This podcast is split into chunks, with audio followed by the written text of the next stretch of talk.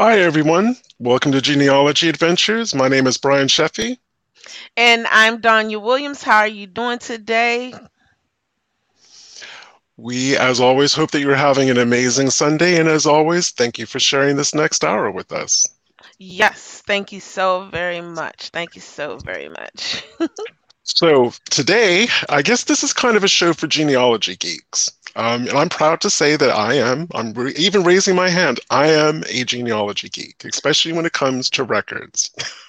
I think I am, but I I don't know how much, but I, I am. so I'm just hoping that everyone's going to find the show as interesting as as I do, because we very rarely get to get a peek behind the curtains when it comes to digitizing not just an entire county's records, but an entire state's records. I mean, that that's quite an undertaking. Yeah. So, without further ado, I'd love to welcome Rosemary McFarland to the show. Rosemary is the vice president for membership of the Kentucky Genealogy Society and is in charge of the project that we're going to talk about today. She became interested in genealogy when she learned that she was related to both the feuding Hatfields and McCoys, and you know I'm going to ask a question about that at some point. And she and her husband live on a farm in Anderson County, Kentucky, and big welcome to the show, Rosemary. Thank you for having us. It's a pleasure to have you here. And sorry, there's a slight well, audio delay. share what we're doing with you. Thank you. Yeah, I was getting ready to say there is a slight audio delay with Rosemary, guys. So please be patient as we go through um, the discussion with her today. Mm-hmm. So I might as well get the Hatfield and McCoy out of the way before we yeah. before we delve in, before we delve into Kentucky records. So how did I mean what was it like actually discovering through genealogy that you're related not to just one side of that feud but both sides of that feud? I was scared to death what I was going to find out. My uh, paternal grandmother was a McCoy. And her mother really was Hatfield. So it turned out that um, it was a very interesting family. I didn't have the pleasure of getting to know them because they passed away many, many, many decades before I was born. But my father took us back to the Tug Valley area, and I was able to meet with a lot of our, our relatives and uh, learn we were quite a colorful crew. so wait a minute. So why did the fight happen? Like what started the whole thing? Do you know? Honey, there are so many stories. of the stolen pig, is probably the most famous one. Wow. But there was just a lot of dissension between the two families over a lot of timberland. And that I really think is what started all of it. Mm. So competing business interests, in other words. Amen. mm. So, can you tell us a little bit about the um, Kentucky Genealogy Society and the kind of projects that it that it works on? Our society was formed in 1973. A gentleman moved from Iowa and had been part of a large society there. Found we had nothing in Kentucky like it. So he and a group of very interested individuals formed the society that's still going on today. We have about 1,140 members. We have really grown since we have um, moved to a new website, and it's it's really helped a lot with drawing people to, to the records that we have. Um, with the projects, we have about six that are ongoing right now the one that we talked about the most is the Secretary of State's automobile records. And people looked at me and said, Why would you digitize those records? If you're looking for a relative that missed the census, look at unusual records, voter registration, your auto, church records. So the um, archivist at the Kentucky Department of Library and Archives contacted us and said, We've got some records that are very old. Some of the books are fragile, and we'd like to get them digitized. So I began looking at types of scanners that we could purchase that were easily mobile that would allow us to digitize a fairly large book. Uh, found it. The society allowed me to purchase it. And we went in. The records go from 1910 to 1921. There are 41 volumes. And it was really interesting to open them up and see that in 1910, Dr. Wash, that lived in Anderson County, purchased a Buick and he paid $5 in taxes. If you hadn't known anything about your relative and saw that, you can put them at a set location, a city, and you know, they must have had some money if they could have afforded a car. Well, you just beat so me to it one because reason that we were interested. I, you just beat me to it because I was going to ask when you're seeing an unusual record like that for for a purchase in an early purchase of an automobile, can we infer kind of um, the level of disposable income that a family that a family could have? Yes, and it- the more I scanned and digitized, I would see doctors purchasing cars. Uh, and when I looked up the cars, some of them were the higher ends. They were Cadillacs. And there were even Mm. some electric cars. That shocked the dickens out of me that you would have an electric car way back then. Um, there were a lot of cities that would purchase the vehicles. I um, I remember cities in Louisville that purchased vehicles. They would purchase uh, Buicks or um, was trying to think uh, some unusual names I'd never heard of. So I had to go look all these cars up to see what they looked like. But you could you could infer a great deal with that. Cool. And the other question that I had for you is I've gotten back into researching in Kentucky, um, especially for private cli- for private clients um, hiring us to do the work. And there are parts of Kentucky that, well, there's a lot of Kentucky that was very, very rural, and the records are very diff- there's it's Mhm. doubtful if official records were even raised for them. Mhm. Um, I guess in terms of the records that your society has handled, that your society is is, is digitizing, are there things like, and again, because these were very remote parts of Kentucky, there wasn't really even a local, a formal local government. So I'm thinking, trying to preempt a question.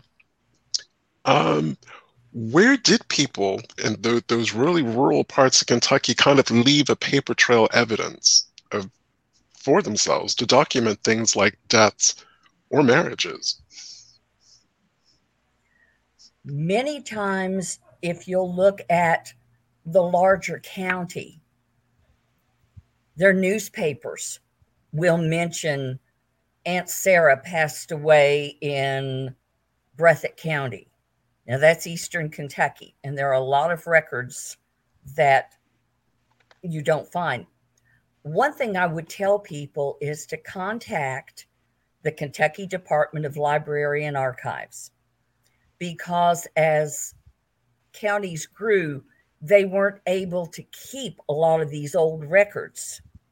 Some counties, heaven forbid, ditched them, just threw them out because they didn't have Mhm. places to locate them. Other counties would send them to Frankfort. So that would be, I would recommend to people that be their first contact is KDLA. The second would be the Kentucky Historical Society. They have many of the records that have been microfilmed, and they are in the process of digitizing many of their records. Contact the county clerk because some counties, uh, like Russell, still have a lot of their records at the courthouse. That's where my husband's people are from. And I went down and saw all of the marriage bonds, all of the land records, the tax records, they were all right there. So if you don't have luck at the county level, go to KDLA. Also, if you need land records, the Kentucky Secretary of State has a tremendous website. And she has worked, Kandie Adkinson is the uh, lady in charge of the records. Kandie has worked diligently over the years to digitize many of those. And they have a fantastic website that has the land grants, uh, the warrant, uh, the grants, they uh, the military record grants. So if that's one place that you can go and you can honestly download the record from there. Or if you need further help, that office will help. Mm-hmm. And the other challenge that I just love about Kentucky is, you know, it was settled fairly early there's a crazy number of boundary changes. And you really have to understand those boundary changes to even stand a hope of mm-hmm. identifying the right place to find the right set of records. And before we even mm-hmm. started the show, you and I were chatting about how Kentucky was part of Virginia. And sometimes you have to understand mm-hmm. where that line was in Virginia. Um, because the records may not be in Kentucky, they actually may be in Virginia. Is there any advice that you can give people on how to kind of navigate all of those boundary changes? There are two sites that you can go to. The Kentucky Historical Society has on their site the formation of counties. So you can go back and look and say, oh, I'm looking for a record in Greenup County in 19 or 1810. Well, since it was formed in 1803, that would be there. But that will also tell you their parent county. They also they have all that. Also, Newberry has maps such as mm-hmm. that. You can go online and look up all of those. So that's that's how I would most do it. I'm in the process of trying to find a link to put to our site so that individuals will be able to see county formations. Another thing is, I want to add a county by county history. So that's one of the projects that's kind of in the works of having 120 links and having information on where are these records and is there a society there and you know to whom do you contact to find things. I think that will help a lot of people find records. Um, really, really quick, could you restate those names that you called out again? Oh, were those the uh, organizational the names? Organizational Society. names, yes. Okay. The Kentucky Historical Society will have your maps, and a lot of microfilmed information on Kentucky. Also, the, the Newberry maps. Uh, you might even look at some of the Draper manuscripts for information. There are a lot of great records there. Okay. And is that information on you guys' website? It's on the Kentucky Historical site. I haven't had okay. we as I said, we just migrated to a new website. So there are a lot of things I haven't had a chance to get put onto it yet. Um, but it will be. Okay. Yes. Oh, the, the joys and the challenges of moving from one website to another. It's it's it's it's never fun. Oh yeah. It's never fun. So the project that um I reached I out will- to you about on oh sorry, go ahead. No, I was just going to say the company that we moved to has been fantastic. So they've made our move really easy. I'm glad to hear that. so the project that I stumbled across on Twitter that got me all excited and I reached out to you about. Can you give the um, our audience a I guess a, a brief kind of uh, background about how that project came to be and, and what's entailed in the project. One of the archivists from the Department of Library and Archives contacted us about digitizing these very fragile books. And I mean, they're not small, they are like this and like that. If you could see my hands move. So moving them was going to be an issue. But it was important enough to gather the information to put out for individuals. So after I purchased the scanner, uh, one of our past presidents went with me, and we each scanned two books, and it took pretty much all day to scan the books because I wanted them to be. The scanner allowed me to uh, make the pages flat. Then I was able to go in and rename my images. It allowed me to save them as JPEGs or TIFFs. And I would recommend anybody that's going to scan to put on a website, do them as a TIFF or a TIFF. That allows you to go back and crop that image, and it's not going to lose its appearance, where a JPEG will fade over time. And I took with me uh, a notebook. I have this habit of writing down page numbers and the first name or the first car, whatever was on the page, because images have a way of getting out of line.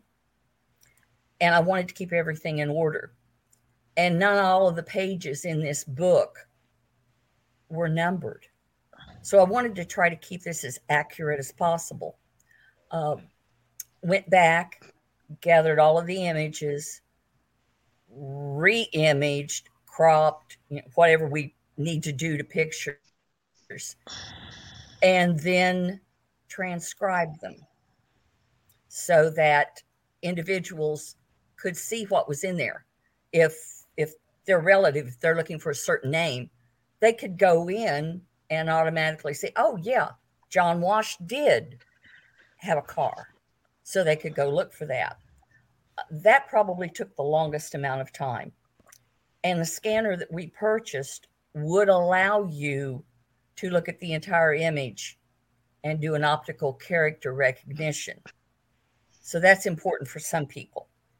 Mhm. Um, I've only been able because of COVID to get to the library to do four of the 20, 20 uh, excuse me, 41 volumes. I'm hoping to go Mm. back next week and do a few more. So, in terms of the kind of um, the scanning process, so you're t- you know you were talking us through roughly through what the process entails. So, when it comes to cleaning up the document, one will there be an index for each one of the books so that people kind of know at least the the names Yes. that are in there, and the second part is will they be searchable by name? Yes. Yes. Oh, that's excellent. on Yeah. the Now- website yeah on the website right now i have uh four volumes i've broken them into quarters like you know january to april and whatever so that um it was easier to put them on the website it didn't crash the first time i wanted to put the whole thing on there um and those are indexed. So um, people will be able to see the image and the index so they can download whatever they would wish to download. Um, some of the images from time to time, after you would crop them, still wouldn't be real clear. So I used a uh, program from VividPix called Restore that allowed me to go in and either lighten or darken the text so that it was more readable for for us. Mm-hmm. Yes, because wow. when it comes when it comes to scanning, it's not necessarily straightforward. There can be quite some substantial cleanup that has to be done. so I, I can appreciate the diligence and the time that that took. But just for a minute, TIFFs are like the one, which is a type of file form, digital file format, which are excellent for printing, by the way, but they mm-hmm. are huge. And you're talking about 41 enormous yes. books what kind of server do you have that you can store? I mean first of all in terms of it must be it must be terabytes. We're not even talking about gigabytes anymore. We have now moved into terabytes. I mean what size server do you need to save all of that on? We have such a fantastic website that uh, we aren't worried about that. Firespring is the company and they are taking care of all of that for us so wow, I'm just putting out the best quality that we can, and mm-hmm. they will tell me, Rosemary, I think you need to change a little bit. So until they do, I'm going to keep going with the TIFF. Yeah. Wow. I try to Donnie and I have so Brian as small mm-hmm. as I can before I save them. I try to crop them so that the files aren't you know, real huge. Mm. But I mean, Donnie and I have seen those enormous books. I mean, we've seen them, and it's like doing it's like doing a bicep curl just just to pick those puppies up. I mean, um, anybody who has gone to you know historical societies and have to go and look in art or in archival places where they have those big books, those books are humongous, and Jesus, I can't imagine. I can't so like right now with the pain that I have in my right arm. There's no way I could pick up one of those books. and Donnie, you must be wondering the same thing I am. I mean, if that's the size, we know the size of the books. I'm just trying to picture the size of the scanner. That's the necessary. scanner has to be has to be like the size of my bed. It's, it's like a huge queen size bed. It it's really not. Isn't. We purchased no in fact, it weighs about three pounds. It's called a Caesar, C Z U R. It um, uh, will scan up to a size A3 book with no problems. As I said, it weighs about three to four pounds. It has side lights. It allows you to uh, save it to your desktop to an external drive, to a Dropbox, to a cloud. So when I go in and I plug this in and set it up, I'm ready to go.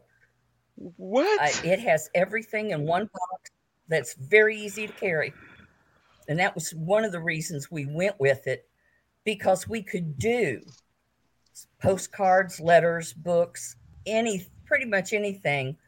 Now, if it was something that was overly large, then we would have to go to probably the University of Kentucky and use their cradle scanner, which is, you know, the tens of thousands of dollars that no society has. But this scanner is portable. Societies could afford it to take it and hold a scanning day. Go to your library and say, if you have family Bibles, bring them. We'd love to scan them. Or, mm. you know, artifacts that I want to have scanned. And that's what we did uh, to get our family Bible uh, pages started.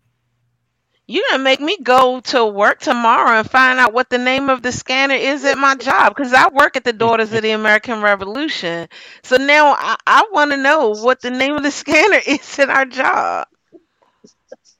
I'm just curious. The, one that I use, the one that, that we purchased, they have one that weighs about a pound that will do certain things and then it moves up.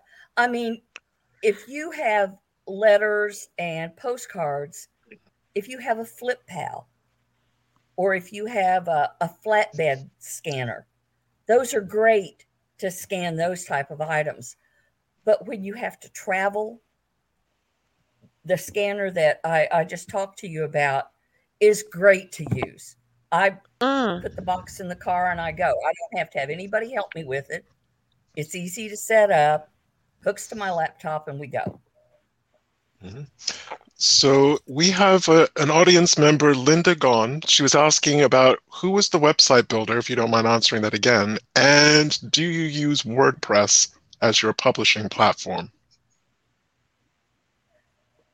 Firespring out of Nebraska is the company that we went to to do our new website. And they use WordPress. Um, they have different packages. They can do your, your email marketing, they can do your donations, they can do a number of things, or they can just do the website setup itself. Fantastic support people. I I would highly recommend anybody, even a society that wants to set up a website, to contact them. They can tell you what they can or could not do.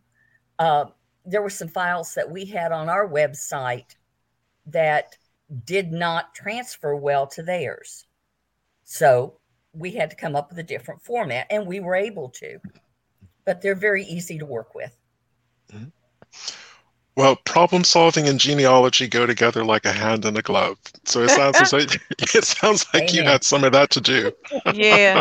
So we do have another question from a woman named Hope Goddish, Hope Whitman Goddish. She says, um, my dad was born in Cave City, Kentucky in 1907 and she can't find any records of his birth anywhere. Any records. Any suggestions? You have hit that blessed time period in Kentucky when not all counties kept birth records. It wasn't until 1911 that most counties were required to keep some type of record. Your best bet would be to look at the newspapers in and around Cave City. And the reason I'm saying that is many times they would have little columns where they would mention Mr. and Mrs. McFarland had a son, John Herbert, that weighed 10 pounds in Jamestown. Mm, okay. Jamestown's not even in that county, but they they will mention it. Contact the churches in the area. They will have records of births. Even go to the next county. That's the one thing about Kentucky. We shared information. Look and see where some of the other family members lived because it may be that it was mentioned there that my sister that lives in Cave City had a child. Um, if, if your relative was in the war, if he was born in 1907, chances are you're going to look at World War II, the draft records. They listed birth dates there that will at least give you something to start with. Um, it's not an actual like DAR type document that they would need, but it is a link for you. That sounds like how African Americans sometimes had to find their families because they needed to Mhm. use like um birth, you know, marriage documents, you know, some an, marriage announcements or mm-hmm. even birthing announcements because that was happening with I can date that to my my grandparents learning about uncles or aunts that were born or things of that nature and they were born 1915 1914 or or what have you and the birthing announcements were being done in the african american newspapers or something like that. So yeah that's that's the same thing that happened with a lot of african americans too. And i've got a left field one. Also, um got, oh, go ahead. go ahead. I was going to oh, say, just... also look at family Bibles mm, because yeah. families recorded births. Yeah. And that's, I mean, it's a secondary source, but it can also be a primary source of information. Yeah. Um, we have transcribed a lot of family Bibles. Um, and going back to this person was born in 1740 and they had these children and they married this person we were able to trace a lot of families by doing by doing that. Mm-hmm. and a left field entry. So in my father's virginia side of the family we have a, a circuit preacher by the name of um, brother robert robert sawyers sayers sheffey and he because he was literate he could read and he could write he was going into the really remote parts of tennessee and kentucky and he would write in his journal who he christened whose children he christened. Mm-hmm. so again mm-hmm. he was he was doing that amongst a population that was largely illiterate. And one of his journals is one we know we have one of his journals. I don't his descendants do. But we knew he had others and we're trying trying to find them. So it may be worth um, researching who the circuit preachers were in the county that your ancestors lived in mm-hmm. kentucky to see if they they actually noted christenings marriages all of that yeah that's a good one oh i'd love to have access to those records well I, I promise if we do find um, more of the kentucky ones i'll happily pass those over to you Oh, please. I'll be so glad to put them up and give you credit for it. so we have um, um, another question more on the um, scanner side. And it's by Linda Gore again. And she said, Does the OCR function read the handwriting in the books as well? I have yet to do that, but in the reading of the information they sent me, it did because it said it would read the actual documentation. So um, I can try it and let her know, or she can contact uh, the company and they will okay. tell her 100%. Okay. Mm-hmm. All right. And I'm I'm really curious because I was I've been blessed to be able to go to the British National Library and actually handle very, very old documents. We're talking documents that were written in like 1400s, 1500s. We're in a sterile room that's mm-hmm. environmentally controlled. We have mm-hmm. masks, we have gloves. What is it like? Mm-hmm. One, actually looking at these really old documents, but two, to actually, what do you have to do when you're actually handling them? I make it a practice of carrying a kit with me and I have white gloves. I have uh, the uh, nitrile gloves. I keep um, pencils, things I take with me. When I pick up one of the older books, I always make sure I have the gloves on. When I lay it down, I try to touch the pages with the gloves as little as possible. I don't want anything from my hands getting on there to dull the pages. Um, mm-hmm. the, the ones that are very frail, I will honestly take both hands and turn it over on the scanner so that I don't, you know, further damage anything. Uh, if it's too frail, I will take my cell phone. And that's another thing you can use cell phones have tremendous capabilities with their cameras now to take pictures. So if you can't take a scanner into a library, take your cell phone. It will take a, a good enough picture mm-hmm. that even though it's a JPEG, you can save it as a TIFF in a lot of these uh, processing programs. So you'll have a better image of it. Also, when people are working with images, never work with the original. Always work with a copy. Right. Because you can do anything you want to to that copy. But if you crop that original and then you realize you cut off the dates on the bottom of it, there's nothing you can do. With the copy, you know you can always go back and redo it. So that's yeah. why I'm saying try to save it as a TIFF because you don't lose it. If you have to copy it four or five times, you're not going to lose that image quality. Right. Right. Um, we have another question from Dr. Denise. She said, "Thank you, thank you so much I have two ancestors from Kentucky dating back in 1804 that are later in Louisiana. Would I be able to find anything on them? In 1804 is basically what she's asking. It, I I think it would depend where in Kentucky they were. I'm not going to say she won't. Um, but once again, I would go back to uh, if there was a newspaper there, I would go back to uh, even mm-hmm. the order books or the minute books from the courts to see if there was any legal actions that they were taking. Uh, yeah. The churches that were there at the time. So, yes, there are records from 1804. In fact, one of the projects that we're working on now was an order book from Lewis County, Kentucky, and that's northeastern Kentucky. It was thought to be lost.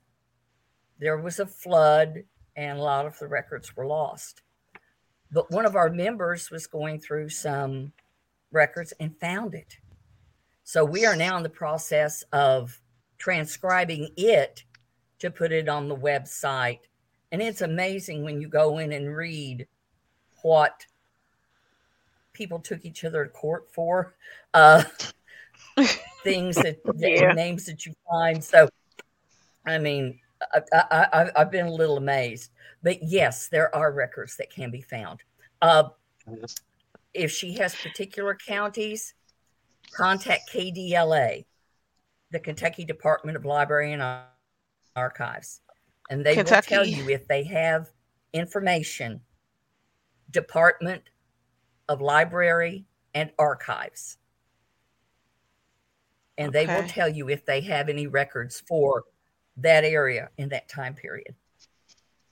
And it, you know, a lot of and people don't realize. Mm-hmm. No, go ahead. Finish saying what you're saying. No, I was just going to say she can send you know an email to to me or to us and i can tell her if i know if there are county records available um, for her to to search uh, kdla though should be able to you know pretty quickly tell her what's there yeah, and a lot of people don't realize how much information is actually in newspapers. I mean, Brian and I, we, mm-hmm. my, especially the whole genealogy adventures team, we live in the newspaper. we, we we we just we do we live in the newspaper. The newspaper is social media back then. And mm-hmm. and not only like you said like when you were talking about how, you know, you shared the information from one t- town to the next or whatever you know how you were saying that that's literally what mm-hmm. they did like Take Moses, for example. His information, the man died in 1884, but his information was continually being shared in as late as 19, what, 21? Mm-hmm. It, Yeah. it was. Yep. it was still being shared about this man who lived to be 115 116 years old and the fact that Mm. he had 45 children and this is so confusing for other people nowadays when they Mhm. find it to the point where I actually got into a slight argument with the man because he was like oh that's a different person and I'm like sir read the article because it's the exact same article from 1884. It's the exact same article. Wording is the same. There is no change, no difference, nothing. So you gotta, you know, really pay attention. And then there's John Yeldale. This man's information passed from the East Coast to the West Coast. There was all all his information. That was a a cousin of my um he was closer a cousin to my grandfather. He was like my grandfather's second cousin so many times removed um who was told that he you know who was said to have murdered someone and it just he changed his name it's, it's a fab fantabulous story and when Mhm. i tell you it traveled he was literally new york times said he was the most talked of colored man in the land more famous than frederick douglass during that time for a month. They posted him as that. And his story over 500 articles about him and it literally went from the east coast to the west coast. He was like social media he was trending during that time. Mm. and it was amazing you know so newspaper articles are of that time are something that people really need to start really reading they Mhm. need to just go and just pick up a newspaper and you will Mhm. you it is almost impossible not to find your your ancestor in there some kind of way one way or another you may find something about your Mhm. ancestor maybe good maybe bad dealing with where our people come from it probably leans on the bad side but i mean you Believe me, I know. understand that one. I, I, right but it's just it it's it's so crazy. Edgefield south carolina was was was a hot mess whether you were black white native american it didn't matter. The area itself was a hot mess. So you learned some stuff from that area but overall i mean it newspapers were social media back then and mm-hmm. Court cases those are things those are those outside Mhm. sources that people really need to need to look into when you you know Mhm. when you're doing your research And also because you also get a sense of their personality and their characteristics. I have an Mhm. ancestor, a direct ancestor in Virginia, late colonial period. His name was Wicked Willie Price. I'm Mm. like, why why was grandpa called Wicked Willie? What did what did he do? Well, I went to I found where those colonial newspapers were and I started reading accounts and I'm like, okay, yeah, by the by the standards of your day, you were pretty wicked. But I got much more of a sense of who he was and kind of what he was about and Mhm. he may have played a bit fast and loose. Um, he was he was definitely part of the wild bunch, but um, it was more interesting than just reading his tax lists and how many horses and cows and sheep and enslaved people he Mhm. had. Um, it, it really did add flesh to the bone. So I I will always love newspapers. Yes. And uh, Sharon McMillan Herbert, she says, so even if we aren't looking for family members in Kentucky, we can still make a habit of looking for newspapers in areas where we know the person lived or were born as a source of some info. Thank you. And yes, yeah, because you may Mhm. find something about somebody else. I mean, when we were Mhm. doing the whole thing about Moses, and I was looking for Moses Jr. I, I wasn't I wasn't looking for Moses Sr. So it was then I found Moses. I thought when I was doing the whole thing on Moses, I was looking for Moses Jr. And I found out that this man had 45 kids. And I'm looking at it and I'm like, Okay, so I'm not doing this research on Moses Jr. because this man had 45 kids. I just gave it to Brian, and I'm like, okay, I'm just showing you this, but I'm not doing the research on it. And Brian was like, oh, okay. And then Brian goes in newspapers and he turns around and he finds the obituary. And I'm looking at the date and I'm like, the age. And it said he died. And it, the news, the, the obituary note was 1884. And I'm like, 115 subtracted from 1884. Moses Jr. was born around 1790 something. But 1884 and 115 subtracted from that, that's 1760 something. That's not correct. And I said, that age is off. He said, no, that's his father. And I was like, oh, no, no, no, I'm not doing that.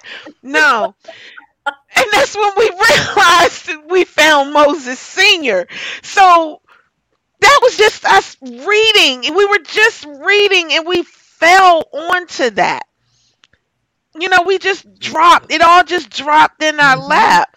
So, you know, yeah, yeah, Sharon, you just read. You just go and just start reading Yes. and don't blame me and Brian if you find some outlandish stuff just because you heard us say this too. But after the fact, don't blame You- us. You will. You don't know what you're. You don't know what you're gonna find. It's not our fault. Amen. That's all I'm saying. So one question that I'm kind of surprised we haven't seen. I was kind of anticipating this one for Kentucky. Can you talk a little bit about the part of Kentucky that, well, all of Kentucky was native territory at one point, but as we said, you know, as, as uh, Louisville was established and that kind of started to grow and morph out. Can you talk a little bit about the the counties that stayed, I suppose, Native American the longest, and when people, um, any kind of records that people might be able to to find for that? For Native Americans, In Kentucky, Is that what you want? Yeah. The the speaker we had one time that talked about Indian records in Kentucky, she was um, from Oklahoma, and she mentioned the fact that looking at the Dawes records would tell you that's the, a way to be able to trace whether your ancestors were from, say, Cherokee tribes, or as I found in one of my relatives, it kept saying NT. And I said, What's NT? The new territory, the Oklahoma territory. Oh. So you need to know whether they were Eastern Cherokee or whether they were part of the Trail of Tears movement that moved the tribes from the Carolinas into Kentucky and then, you know, to Oklahoma. But um, your Dawes rolls would be would be the, probably the best there. Um, I'm not sure of any others, but there I would go once again. I would go back to KDLA or I would go to the Kentucky History uh, Mhm. Center. They're in Frankfort, Kentucky. They will they will have access to those records. Oh, thank you. And again, this is just the added complexity of Kentucky as a place. We've already kind of we've already covered about the the connection with Virginia. Then you've got Kentucky, Tennessee, and that north kind of western part of North Carolina. And again, you you know you've got flow through of, of people going through that corridor. So so how tricky is it to to research that bit of Kentucky? It's that's that's my area. I have my husband's people came from um, Pennsylvania, came into Virginia, settled in North Carolina. Then, after the Revolutionary War, they got a land grant. So they moved toward Tennessee and they settled in Greene County for a little while. And then they moved into the Cumberland area. And that's where their thousand acres was. but finding records sometimes for exactly where they lived in either Greene or Fentress County or Campbell County has been a little challenging. So I'm there. I'm I'm going to go to each courthouse because I want to see the land records, the plat maps, those things to honestly mm-hmm. plat out where they lived and and trace that movement. Okay. The other document that I wanted to talk about is I've I had seen a reproduction, uh, a digitization of a bounty about a, bounty land warrant. And for those who are tuning into the show who aren't familiar with these terms, that's what patriots got for their service. And I believe the people who fought in the War of 1812 also qualified for for bounty land. But this one was a really early one produced for Kentucky. First of all, it was a beautiful document. Just the, the paper that it was on, the handwriting, the see I mean, they took great care to produce these documents. And I mean, I don't expect you to give us a finite number, but are there a lot of those that, that still exist in Kentucky? What we have is on most likely has been scanned and is on the Secretary of State's website. She has the warrants and the land records there. Uh, I know they're numerous. I, have seen the one that was like I was talking about that was given to uh, Benjamin McFarland. So it was it was neat to see actually see it and know that wow at one time you owned a thousand acres on Greasy Creek in what's now, you know, Russell County, Kentucky.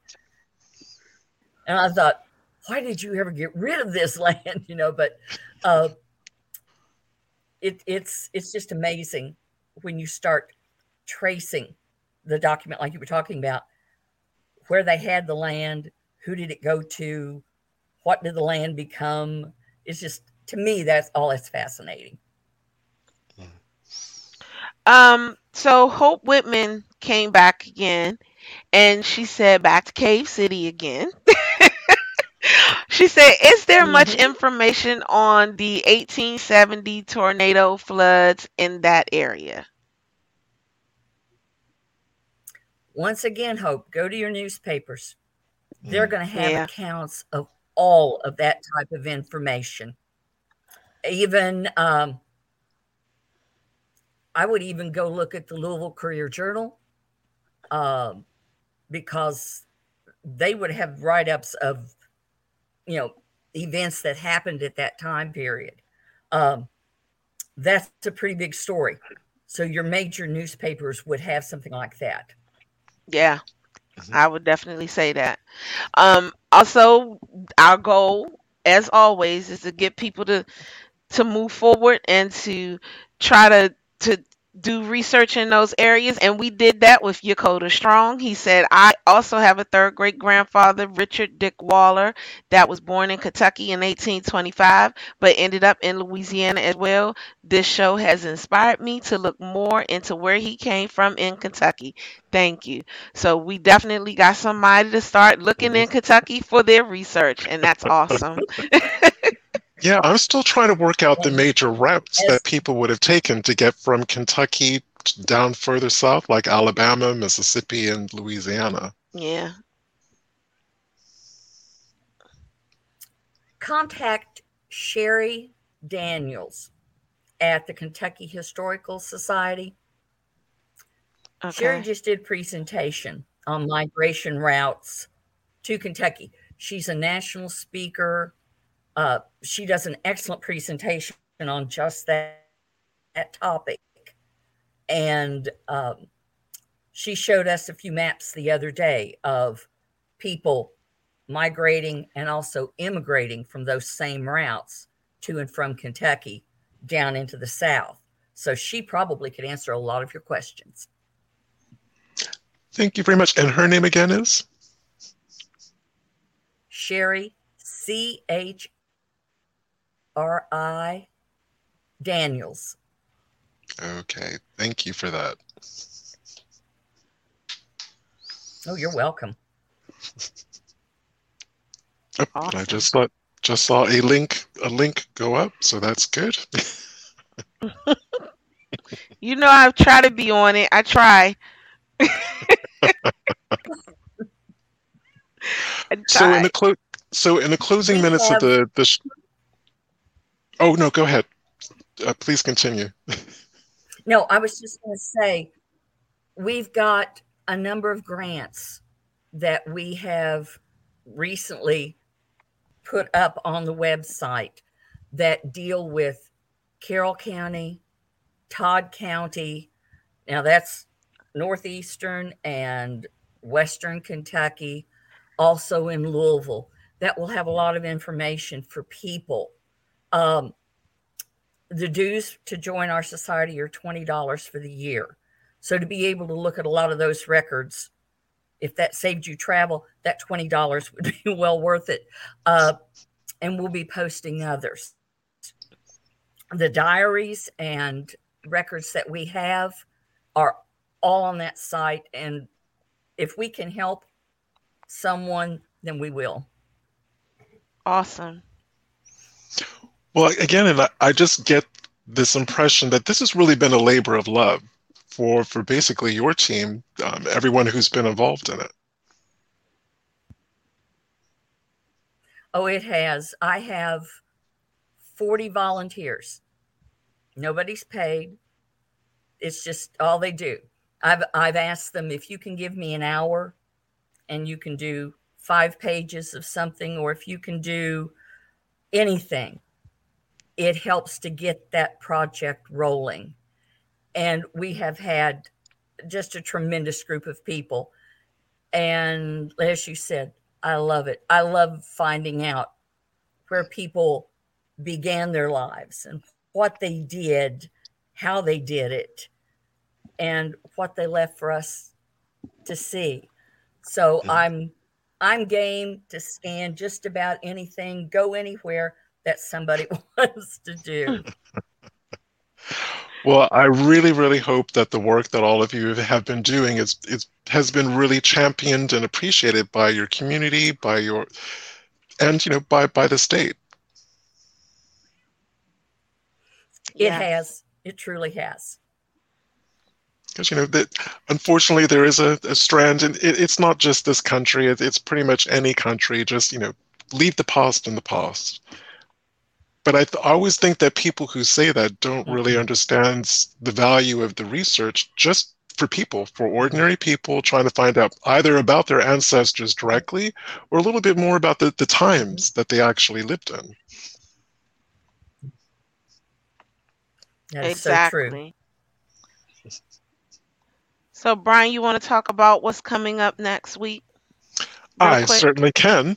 We are so pleased to have Ric Murphy back on the show to talk about his new uh, lineage society, which is called the Society of First African Amer.